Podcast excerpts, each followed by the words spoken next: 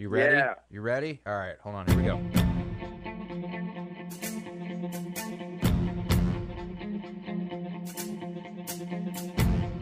What's up, y'all? You're listening to the My Aggie Nation podcast. I'm Alex Miller with the Eagle, joined always by Travis Brown, the Eagles Texas A&M athletics writer. Travis, it is frigid inside the Eagle newsroom. It's warm in here though. Like usually Yeah. in this room, it's so hot Yeah. that you don't want to be in here with the lights and everything. Right now, it's kind of great. It, it feels great. Um, it's so cold though out there. Like my hands are freezing trying to type the keys. Um, and you've been typing the keys because big news this week: Texas A&M athletic director Ross Bjork is leaving for Ohio State for the same position. Um, you know, it- th- that was a job that I think many around the college landscape knew was open. It's a pretty, it's a pretty good job. I'll say that. Um, don't know if I was expecting Ross to be the guy that landed that job, but uh, he's he's their guy. He's going to lead the Buckeyes athletic department. If you so today he had his introductory press conference. We're recording this on Wednesday, and it, it, it makes sense when you look at everything that they were focusing on. You know, they're they're. We'll, probably get into some of the pluses and minuses and complaints and praises that Ross had while he was at A and M, but I I think the reason why they targeted him is he's kind of always been on the leading edge of where college athlete, athletics is going.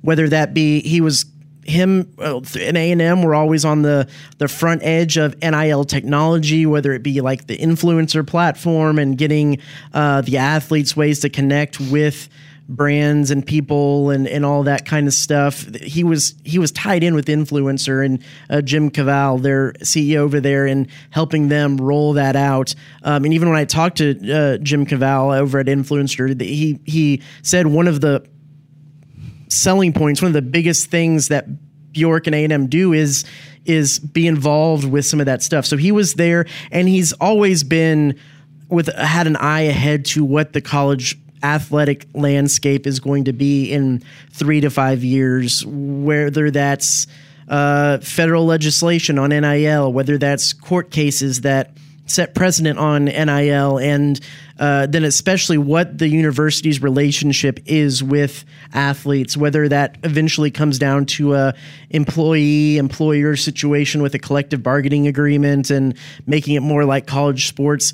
He's always had an eye on that and, and answered a lot of questions today about what he thought that is going to look like. And, and ultimately, you could sum that all up into it doesn't really matter what it looks like. It just needs to get here so they can have a little bit of stability and understand what framework they're going to work under. So, when you look at that, if, if, if I was a college administrator right now looking at hiring an athletic director, I don't know if the, some of the things in the past really matter as much. Yeah, you got to have your finger on the pulse of the sports and make coaching hires, but those are done with committees and you bring in resources that are sports specific to those hires. And facilities and, and capital campaigns are, are big too, but more and more of these dollars are going to be focused in on NIL and more and more do- dollars are going to need to be focused in on alternate revenue streams uh, to maybe have to support contracts and paying athletes in some form or fashion in years to come. And he's kind of already on the leading edge of thinking through some of that stuff. So, if you're going to be one of the biggest programs in the country, uh, one of the wealthiest, one of the biggest fan bases, one of the programs that has had the most success, especially on the football field, he it certainly isn't a bad hire if that's the uh, the qualifications that you're looking for. Yeah, no, I think you nailed it, Travis. I think Ross is definitely qualified for that job. You know, he's been here for what? I'm trying to think back. Uh, uh almost five years now. Yes. Uh, it was what May 2019. Yes. Yeah. So you know, A and M's gone through a slew of athletic directors since joining the SEC. Ross was probably I, I'd, I'd have to check dates for sure, but he was darn near close, the longest tenured uh, of that group. And uh, you know, uh, w- when you look back at the Ross Bjork era of sorts, I guess you call it at A and M. What do you think are maybe some of the highs and the lows that people are really going to remember? Yeah. Well, I think with how the recency bias is now there's going to be a lot of people who would think about the quote unquote lows um, or some of the knocks that that went against uh, Ross Bjork. I think probably the one that comes to mind that will probably be the biggest is the extension of the contract for Jimbo Fisher. Um, I, I, I see both sides of that. The, in the moment, because we were there covering the team in the moment, Jimbo Fisher is just coming off of a great 2020 season where they just missed the playoffs, went to the Orange Bowl, won that game. The whole we ain't done yet on the pl- the the platform of the Orange Bowl, uh, and then the next season rolls around. LSU is looking like they're going to need to hire a coach, and Scott Woodward's over there at LSU. If if at the moment everyone at that time thought Jimbo Fisher was it you you you want to protect the coach. Uh, he was asked about this in the press conference, and and so was um, Ted Carter, the new Ohio State president, as well as part of this uh, search process. Saying, uh, what do you make of that contract? Because that was that was historic in this sport. And he said he did his due diligence. He had a lot of questions to ask about that. Some of that lies on the, the the doorstep, the feet of the athletic director, but it's also an institutional problem uh, in that A and M there was other decision makers as in A and M who wanted to see that happen as well, and that you learn from your mistakes basically, and and that this is kind of an, a fluid, ever evolving uh, industry, and that um, there are mistakes to be made and mistakes to learn learn from. I I don't necessarily fault Ross Bjork for extending the contract at that moment because and and you can chime in on this as well because there was a lot of rumblings that Scott Woodward would poach Jimbo Fisher. And if you put the the put yourself in that moment in time not there wasn't a whole lot of people who wanted Jimbo Fisher gone. No absolutely not. I mean you nailed it earlier. I mean think about the season they were coming off of and then you know they thought they A&M thought they were going to have the next big thing in Haynes King, right? He Yeah. gets hurt, and then it's kind of like a okay, 21's kind of this mulligan season. A&M still beats Alabama. They get the number one recruiting class. It's like, hey, things went a little haywire, but if eight and floor, if eight and four is the floor, man, what's the ceiling? And then obviously 2022 proved otherwise, and 2023 really nailed nailed in the coffin for for Jimbo's time at A and M. But yeah, Travis, I mean, in, in the moment, I mean, I don't think anybody would have shook their head and said, mm, "I don't know about this." And I mean, hindsight's twenty twenty, obviously. And like you said, I you know Ross is the guy that delivers the contract because that's his job.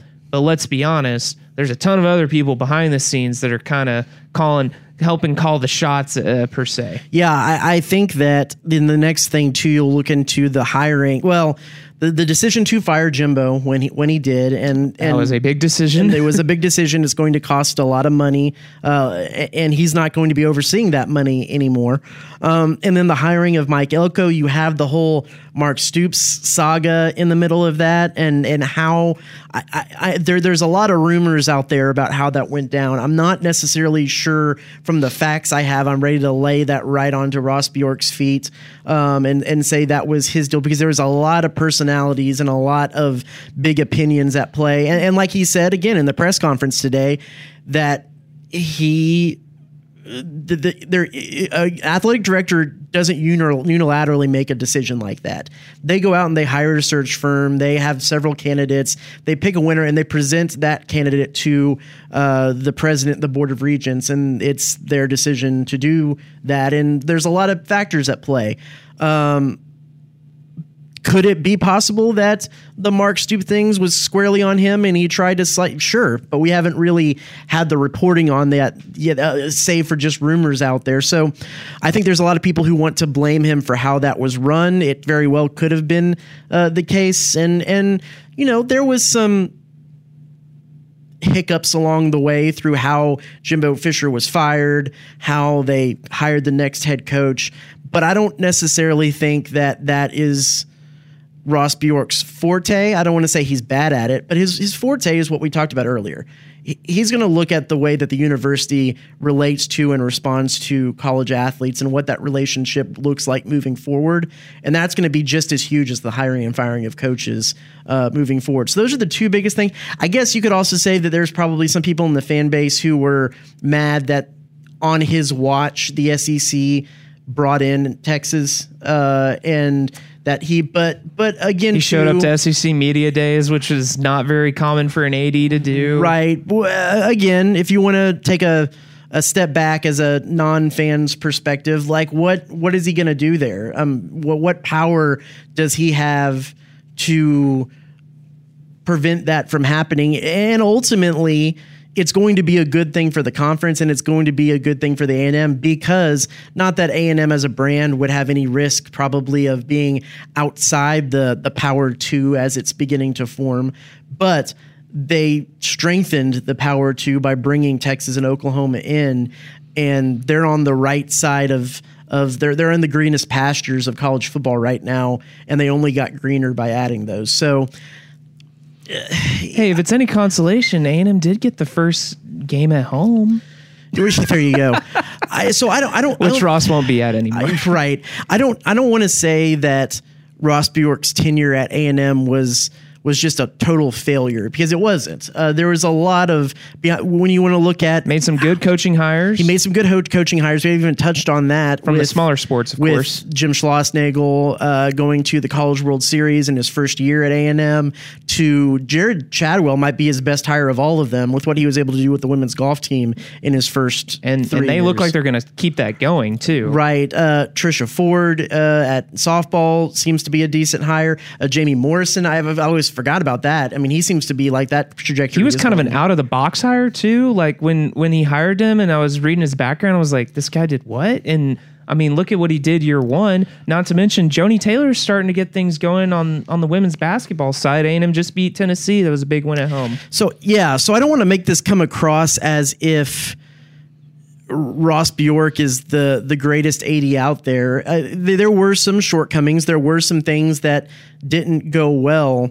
Um, but I the, the point of emphasis and probably and why Ohio State targeted him was the fact that he he does have experience, knowledge, and kind of a forte in uh, the future models of college athletics, and that's that's a savvy hire for a university uh, to go into that. It does so yeah, I don't want us to be overly gushing on on Ross because I think he did a good job here. I think uh, there was goods and pluses and minuses, but I, I I do see why Ohio State targeted him. I- I will say this too about about Ross. One thing I appreciated about him, he was normally pretty visible and approachable, and that a lot of times made our job a lot easier. The way he was willing to work with us. he was a part of the community. I know you do a lot of high school sports. You and Jake and Andrew here, and his son Peyton was a big part of the A and M Consolidated high school team. They A and M Consolidated got a shout out during the Ohio State.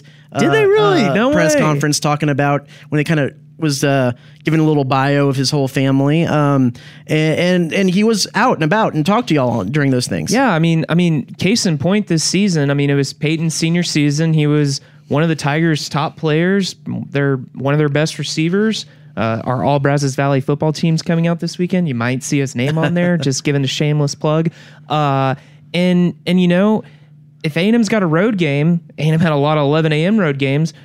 Ross made it a point. He was at every single game for Peyton this year. And in the world of college athletics this day and age, an administrator that high up giving up every Friday night to be there for his son, tip of the cap to him. And I mean, that meant some early mornings to fly out to road games or late nights. And, uh, but Ross made it a point that, hey, I'm still a family man. I want to be there. I want to be seen. I want to help. He even showed up to a school board meeting uh, last year when, you know, there were a lot of athletes and parents that were expressing concerns with, um, you know, the facilities at A&M Consolidated High School. He didn't speak, but he showed up. And, you know, I think that goes a long way when you have a guy that's willing to step outside the office and, and be there in a community. and he was and i think he made it a clear point that and he did to you a lot of times that he wasn't ever um, trying to uh, wield his weight in in that high No. school realm. He was there as a parent. He Mm-hmm. was not there as athletic director Ross Bjork. He was there as Peyton's dad. Mm-hmm. And,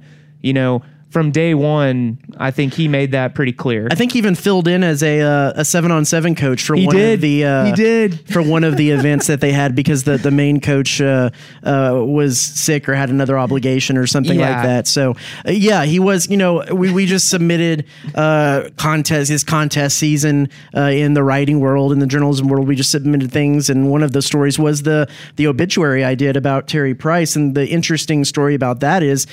I kind of was in the loop on what was going on when that news kind of came out because Ross Bjork was at the state seven on seven tournament watching his son. I was out there working it when rumbling started happening, and I was kind of attached to his hip for the next couple of hours trying to figure out what was going on there as he was both watching his son but on the phone making phone calls talking to people and so yeah you know was a a, a visible part of of the community so um uh, those are all you know I, I- I don't think uh, when everybody looks back, there's going. It was a immense era of change in the sport that he oversaw, oh, yeah. and he put A and M.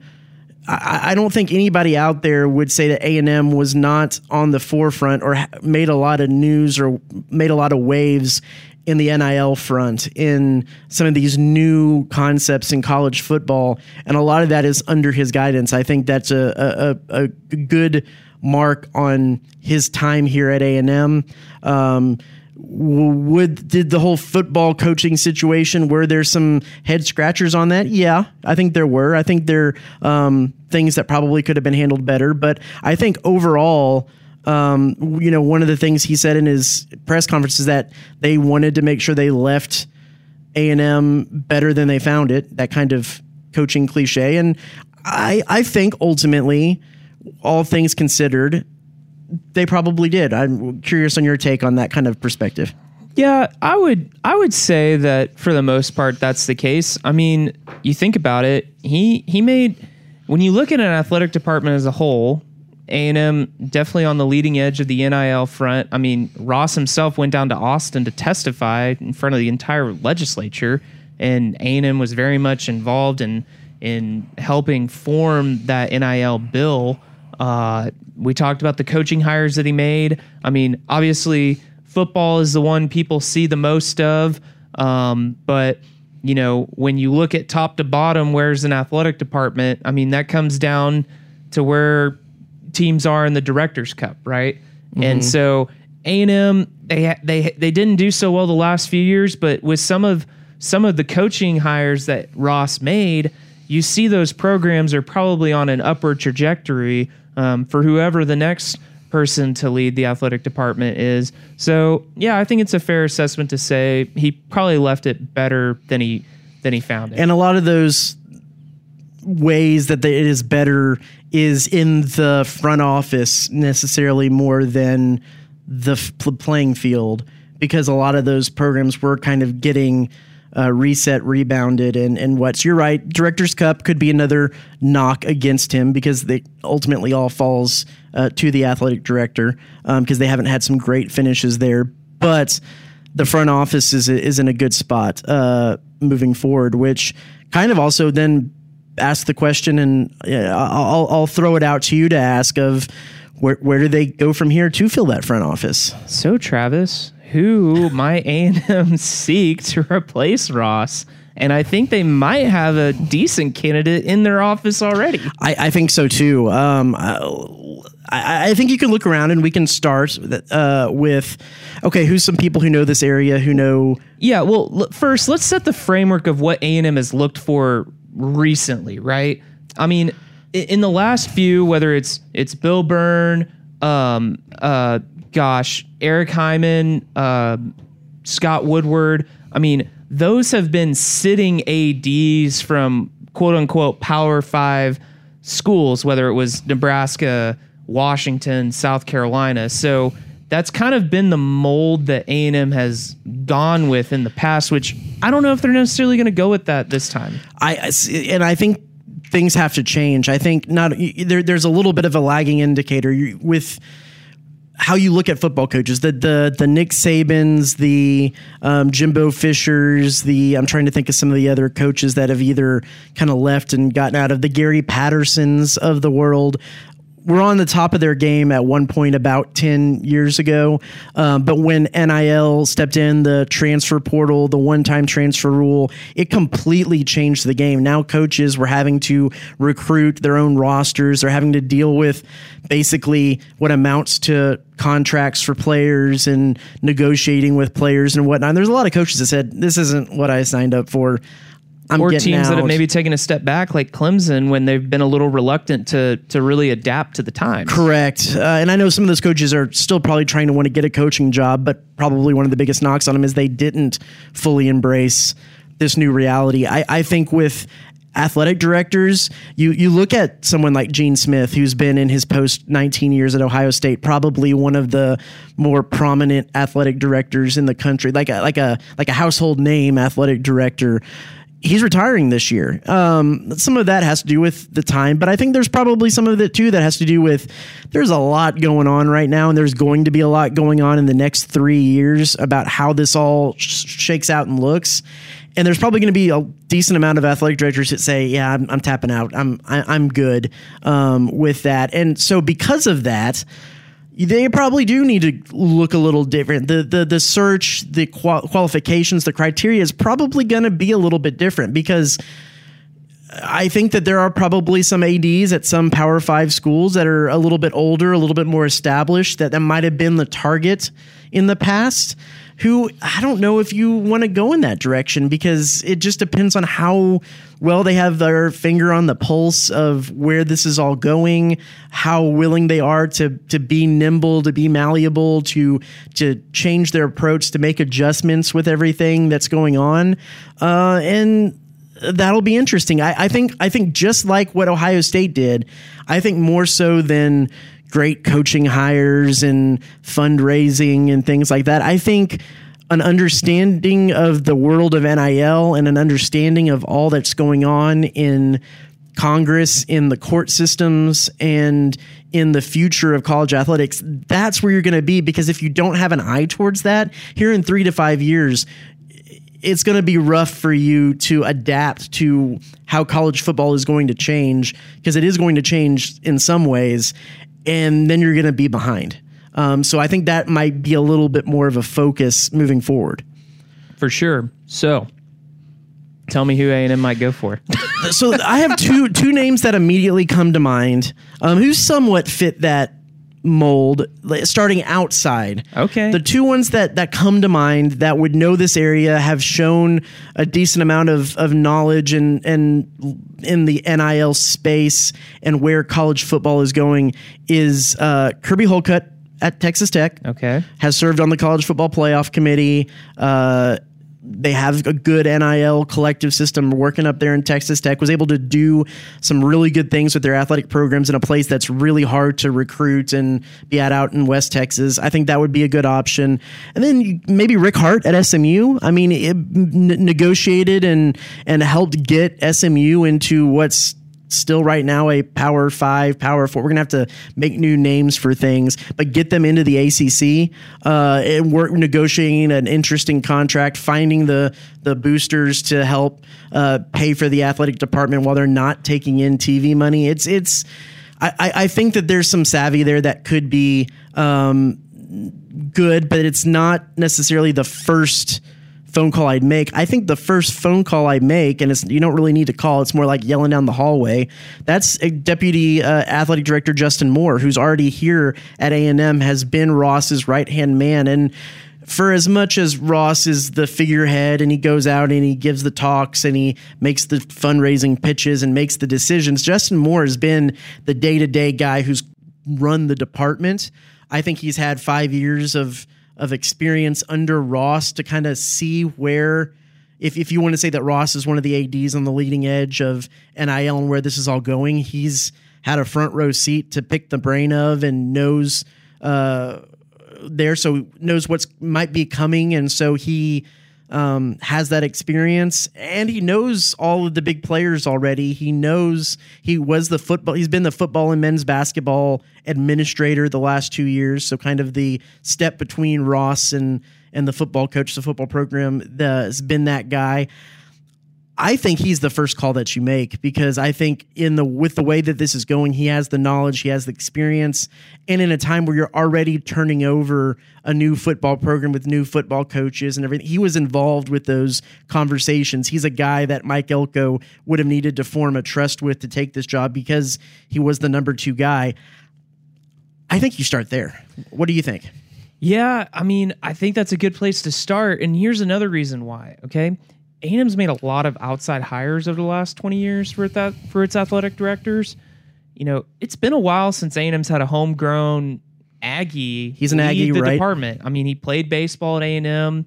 I mean, he he was at U of H for a little bit uh, with Kevin Sumlin. Came back home when Sumlin got hired, and he's been here the last like 10 plus years. I mean, I mean, he's really climbed the la- the ranks, climbed the ladder. Been here and- for four different athletic directors now. uh, yeah, I think Yeah. that sounds right. And so, I mean, look, A and M is a place that has a very odd organizational structure outside of the athletic department. When you have a bunch of different competing entities that are, you know, giving their voice, sharing their opinion, trying to help A and M get to where they want to go. Right, mm-hmm. having a guy that's been on the inside that that gets it. Right, I mean that could go a long way when you have a complicated situation like A and M, where you have these different pieces and entities and groups that are that are trying to you know share their influence and input on on things. And and being able to unify that i think is what a&m wants to do. And having a guy that has those connections and relationships that can keep it going i think could be a very good thing for a&m considering they haven't reached the the part of the college football or college athletic world that they want to be in but feel like they can be uh, that that could go a long way in a&m actually getting there for once Yeah, I I agree. Um, I think that um, the other interesting thing to look forward to that kind of relates to him is so Gene Smith, the Ohio State uh, AD, doesn't retire until June 30th. Ross Bjork doesn't start his job at Ohio State till July 1st of this year. And one of the things that they were touting at Ohio State is that this gives half a year for Ross Bjork to come under the wing of Gene Smith, learn the ropes up there, learn how things are, are run, get a little bit more experience with Ohio State, and the transition will be much smoother as he rides off into the sunset and Ross takes over. But that leaves the question of, well, what is Ross's now job with A&M and how long does that go? And I haven't I've been asking around there ha- isn't a clear answer yet of, you know, is he going up to Ohio State, and uh, they they said he is still in the press conference. They didn't make mention that he is still currently employed with Texas A and M. Another statement he made is that he'll be up and around Ohio State events a little bit more starting March first. Um, so that's another interesting date that we don't really have a definition for, and the people I've asked don't really know how this is going to work, if there's going to be an interim, what's going on. So there, I think there's some of those. Um, Yeah, some of those inst- issues are still kind of getting resolved right now. But if you go back to when Scott Woodward left, they made R.C. Slocum interim athletic director until they brought in Ross Bjork. If Ross leaves, let's say around March 1st, that's his last day at A&M and goes up to be in a kind of an advisory role until he takes over the AD job. I think Justin Moore has got to be one of the first places you look to become that interim AD. So do you, then maybe you give him a couple of months to audition for the job, see how things are going, and pull the interim tag. That's another uh, way to go about this moving forward. I, that being said, I don't necessarily. This isn't a coaching hire. I don't. It's not like you need to have someone in place. Uh, you know, before the transfer portal opens to make sure that you secure your roster. I think this is going to be an important hire with how things are going in the next three years, and it's not one that I necessarily think they need to uh, make quickly. So that was a lot on the AD. There is basketball going. You want you want to talk some basketball? Let's talk some basketball. I think there's plenty to talk about. Let's talk some basketball. We'll do that on the other side of the break right here on the My Aggie Nation podcast.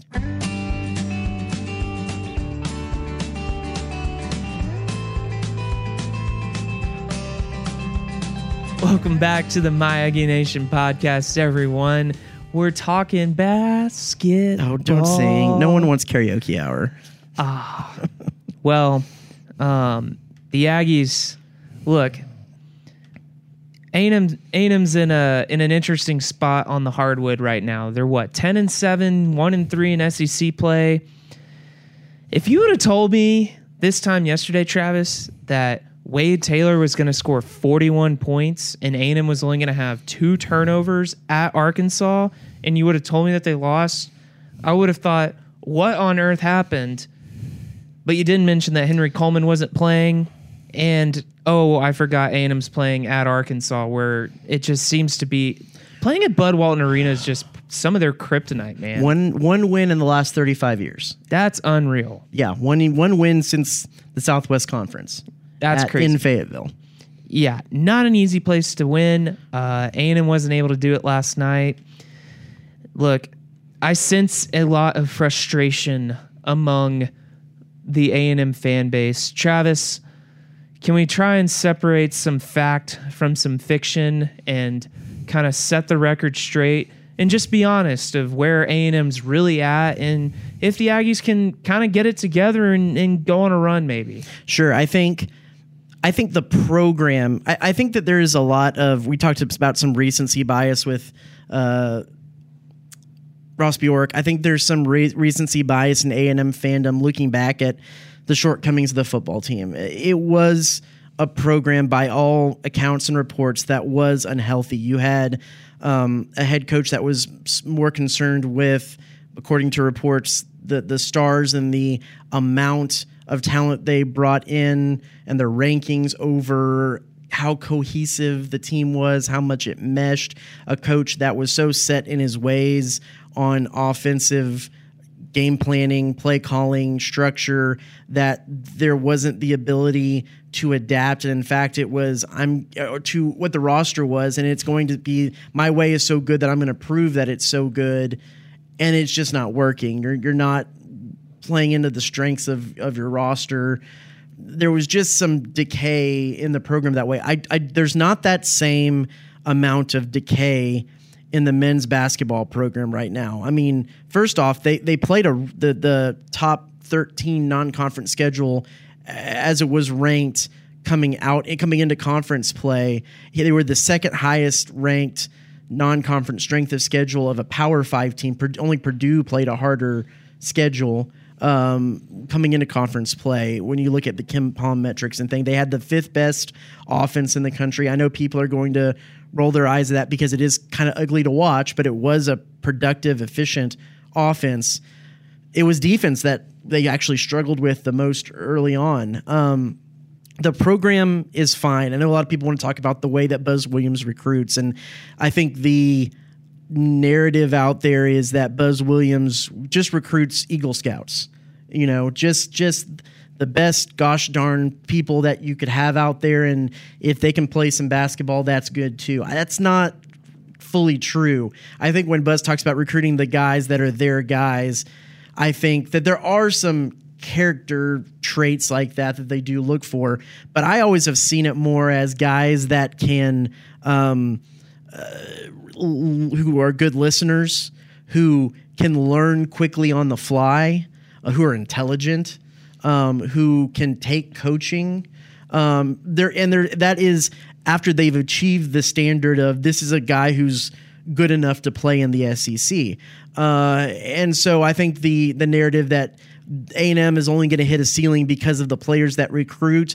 They recruit, okay, sure, they might not go for the five star guy who's dumber than a box of rocks, but there's been so many instances when you look at the football team of guys who are these big five star talents who everyone was excited for, but then you hear rumors and conversation of well they just couldn't learn the playbook. They never saw the field because they they they didn't know their routes. They couldn't learn the playbook. They didn't adapt well to college coaching or whatever. I think what buzz is trying to do is circumvent some of that by saying these are guys who are all going to know the playbook. They're all going to listen. They're all going to be able to take coaching uh, and they're still really good athletes. I, I think if you look back at who Tyrese Radford was, who Wade Taylor were as shooters last year, Tyrese Radford increased his three point shooting percentage by like 20 points from his time at Virginia Tech to A&M. I don't have those stats. I, w- I meant to pull those stats up here, but he, he became a really good three point shooter last year. Wade Taylor was a pretty decent three point shooter last year. So, so it's in there. They have it. They were able to do that at this level before. It's just for some reason it looks like they have the yips this year. They just cannot hit a three. Um, they were one of the most efficient th- uh, free throw shooting teams in the country. Wade Taylor and Tyrese Radford were, Radford were battling back and forth for who was the best most efficient free throw shooter last year. Free throws have been a little, I wouldn't say it's an issue, but they've been worse this year. They have not been as good. So that showed last say- night. It's hard to say that this team is is not full of good talent because they've proven at this level that they are good talent in the past. They just aren't doing it this year, and they've had to deal with a lot more injuries this year than they have in the past. Now, do I think you're going to win a whole lot of games if you're shooting below 30% and from the field and below 10% from the from the uh, or 20% from the three point? No, you're probably not. But the offense, the way it's run, circumvents has provides mitigations for not shooting the ball well. That is getting offense rebounds, getting easy layups, putting those back, getting to the free throw line, making those free throws. It's a good strategy. It's just, and it's a good strategy for a team that isn't going to be one of the top shooting teams in the conference. It's just there's not a whole lot of strategies that can mitigate shooting again below 30% from the field and below 20% from behind three point range they're gonna have to hit some more shots but and, and we can break we can delve into that a little bit Yeah, further here so- that's just kind of the overall picture So we know you're not the real doctor in the Brown household, but we're going to pretend that you're Dr. Brown and we're going to diagnose a few of these specific things that I think people have started to catch on to as trends. Number one, let's talk about Wade Taylor, okay? SEC preseason player of the year.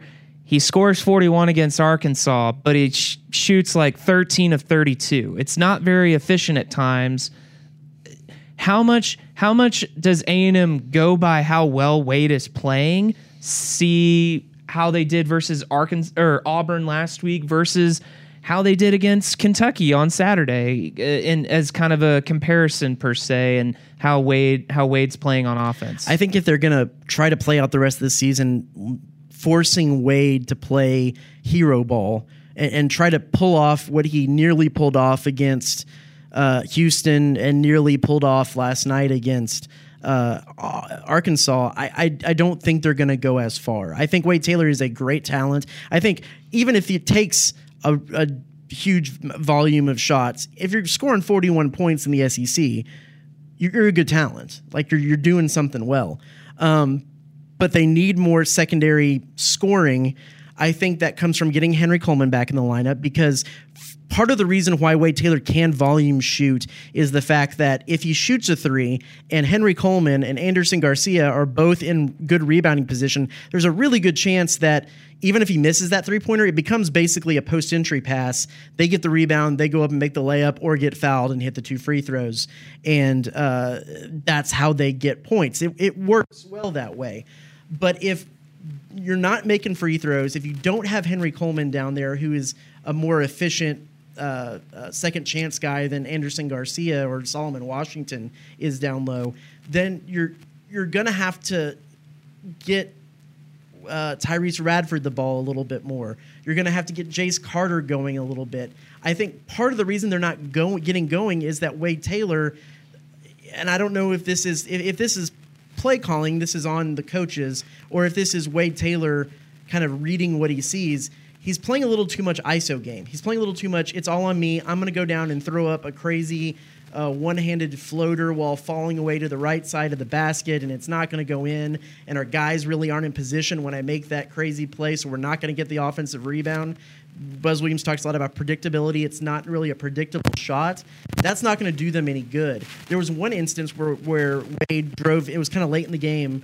Uh, Wade drove down in the paint, tried one of those one-handed bumping into the guy floater layup type things just outside of the paint when Tyrese Radford had cut along the baseline and was wide open in the corner. That's a great instance to dribble penetrate kick it out to Radford, he has a wide open three chance. They're not hitting the three great, but he's probably their second best three point shooter. Or everybody's collapsed in on Wade. He takes the ball, drives in, and has a little bit easier of a chance at a layup than Wade did because everybody had already collapsed on Wade. Having a little bit more vision, it's kind of shades a little bit of freshman year Wade when it was a little bit out of control. Uh, he, he kind of had blinders on and was going one way to do the one thing. Now he's an improved player, so he's going to make a lot more of those shots. But I think he's trying to carry too much of the weight of the world on his shoulders when there is options. They they changed their pick and roll game. They did this a little bit about Arkansas. It's where they're running the pick and roll more on the wing than in the high, and that works well against Kentucky. And you're getting some more, more guys involved and some more chances to dish off to Andy, or if Henry can get back in, dish off to Henry. Um, so the the issues that they have aren't huge. I think they need to get Wade to to be a little bit more of a playmaker and not necessarily having to score 41 points in a game. Uh, 25 and five assists will go a long way. Sure, sure, and, and get some of these guys going. Um, they they do need that one more guy because Hayden Hefner has fallen off. He's been really bad the last couple. He was games. not good last. Jace night. Carter's scoring hasn't really been there. The last, if they they need one of those two guys to step up, or Manny Obaseki uh, to to step up and, and be a little bit. They, they need one more guy to because because basically when you do have Andersson Garcia on the floor, you know he's on there for his rebounding, a little bit his defense, not necessarily his offense. So you need one more guy that can produce points, but. I, I still think this is a good team. They just have had to deal with injuries, which makes it non uh, non consistent guys in, in, different roles, uh, and they just haven't shot the ball well. And if they can get out of that slump and shoot, not they don't need to be a three uh, over you know thirty five percent from the field, uh, you know, or mid range game or whatever. They they just need to be. Um, a little bit more consistent on their shooting and the second chance points and the free throws will mitigate for that. The other on the other side, looking kind of at, at the big men situation, just how valuable is Henry Coleman? Because I think at this point of the season, it's clear Julius Marble is not playing. They definitely thought he was going to be a key piece of the team coming into the year. Wildens Leveque has has put together some good minutes. He's just it doesn't seem at the level that that Henry Coleman or they anticipated Marble to be. I mean, give him credit. The guy has has fought. He had a pretty good game against Kentucky, and y- you think about Coleman and Leveque are more of that traditional big man, kind of like the the Shaq kind of player you think of.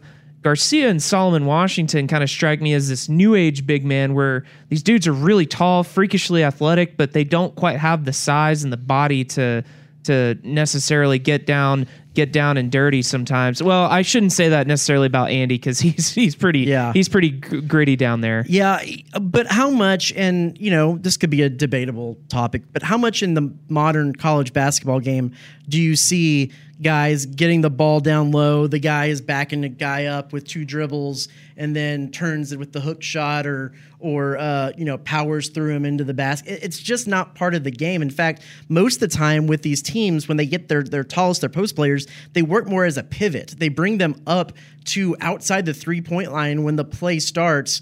Uh, and they're setting up what their screens are going to be uh, he holds on the ball to clear the big guys out of the lane so that their guards do have the ability to drive or when they do run the pick and roll there's less congestion in the paint and they have some ability to run that pick and roll down in the paint. That's a&m does that a lot. Look at where andersson garcia is at the beginning of most plays or henry coleman. They're that pivot. They're the guy who's at the top of the key who's going to hold on to the ball after the point guard gets up while the play develops and then get it off and then set their screen the pick and roll and and, and work through it. So you people don't play triangle offense anymore. Um, you don't see two posts on each block and post entry passes and guys you don't really see that a whole lot anymore in the game. And so you don't need that kind of guy. Has said on his radio show, he's talked to us and like he is never going to be a guy who brings in a seven-two center who takes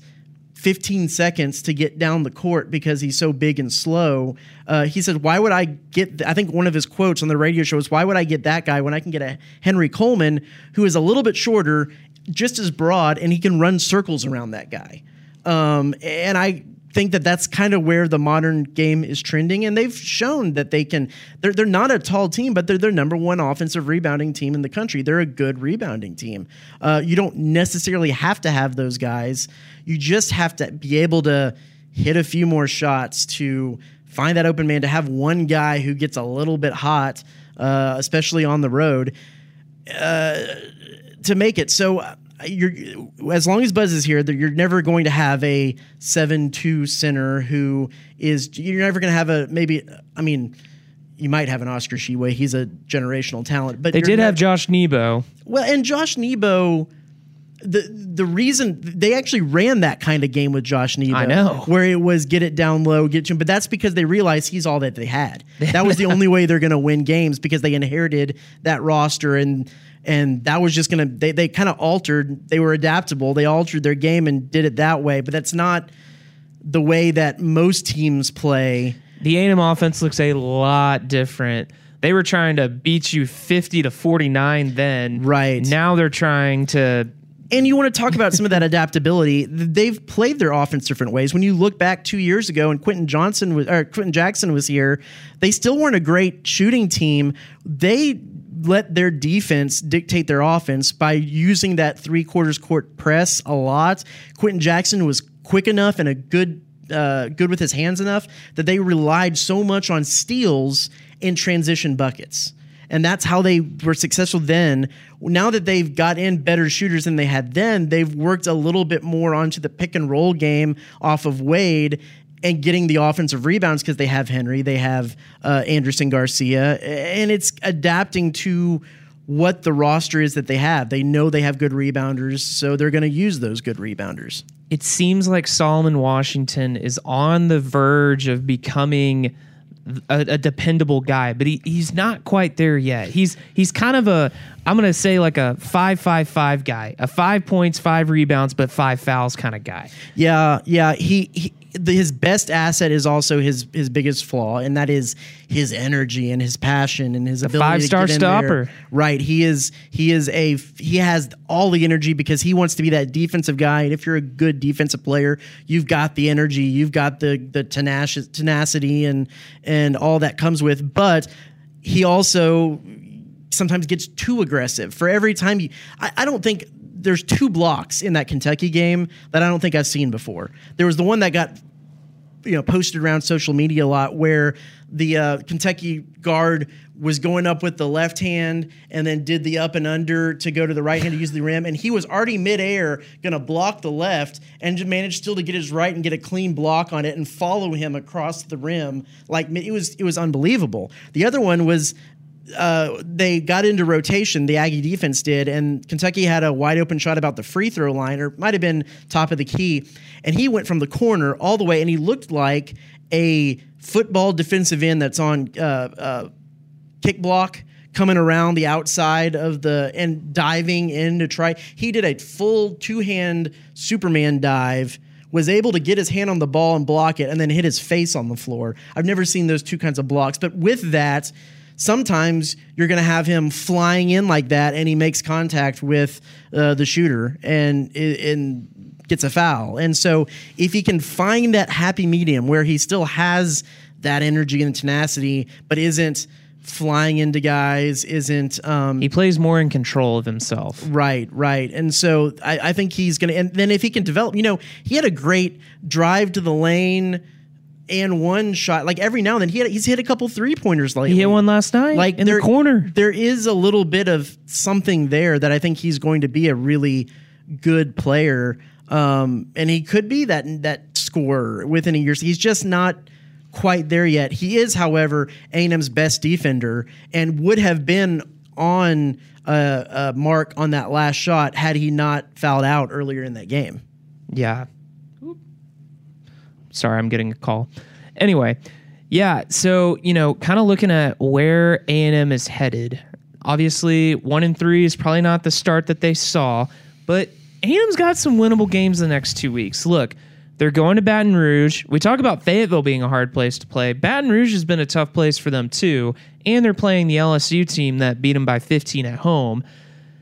A&M still probably has a chance to win this game, They come back and they play what Missouri next week in the midweek, and then they get Ole Miss at home. That'll be a tough game. Missouri, they're they're struggling pretty hard. You know, if A&M could string together, you know, three wins here, I think I think at four and three, hit, hitting kind of the middle stretch of conference play, you're starting to feel better about where A&M's headed with some tough games down the stretch. You thought this Arkansas game was going to be where they started a, a, good little win streak. If you looked at KenPom, they predicted that it was going to be a six game win streak. They were going to win it with Arkansas at LSU, um, Missouri home, Ole Miss home. Florida home, that's a really winnable stretch. It still is a really winnable stretch, especially if they can get Henry Coleman back, which by the broadcast and what seems like he might be able to be back for uh, that that LSU game. This is a really winnable stretch. This is a time where they they need to and can get a lot of momentum heading into Tennessee and Alabama uh, late in in the season. So this is going to be the the meat of where they're going to get a lot of their wins this season, and they need to be able to do that. But the difference in where they have been in years past and and where they are now is the fact that they have three quad one wins, and as we know in college basketball, that is a big factor into that's the money stat. That is that is re- a really big part of the money stat. They also have now a quad two and potentially a quad three loss in uh, LSU, but they still made the tournament last year with a quad four loss to Wofford right before Christmas break and a much worse strength of schedule. I, I, I think that this is still a tournament team. If you look at Joe Lunardi, if you look at Bart Torvik, they still have him in the nine seed range right now, and they're going to have opportunities for more quad one wins as it comes uh, down the stretch. I still think, as they sit right now, this is a tournament tournament team. Forty one in the net. Once you start getting into the f- late forties, fifties, that's when you start getting a little bit in in the bubble area. Um, but they've got to find that consistency that they had early in the season where you had Henry Coleman averaging a double d- double double a game. You had Wade Taylor, uh, you know, getting in the low 20s and Tyrese Radford getting in the 15 to 20 point scoring averaging in there. If they can get back to that while maintaining being the number one rebound offensive rebounding team and the number one second chance point team in the country, they're going to be fine. And in my opinion, and their defense is better. Their defense has improved since the Auburn game.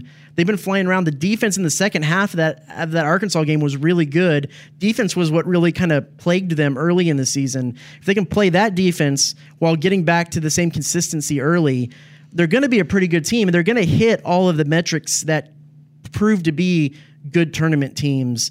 They just have to do it a little bit more consistently. Well, Travis, I think that's going to do it for this episode of the My Aggie Nation podcast. What say you, my friend? I think so too. My my my voice is tired. All right. Well, we're going to go back into the bitter cold of the newsroom. you guys stay warm wherever you are. Be sure to check theeagle.com for all of our coverage on A&M athletics. We'll be back soon on the My Aggie Nation podcast. It seems like every day, everything just has a way, the way it must have seems.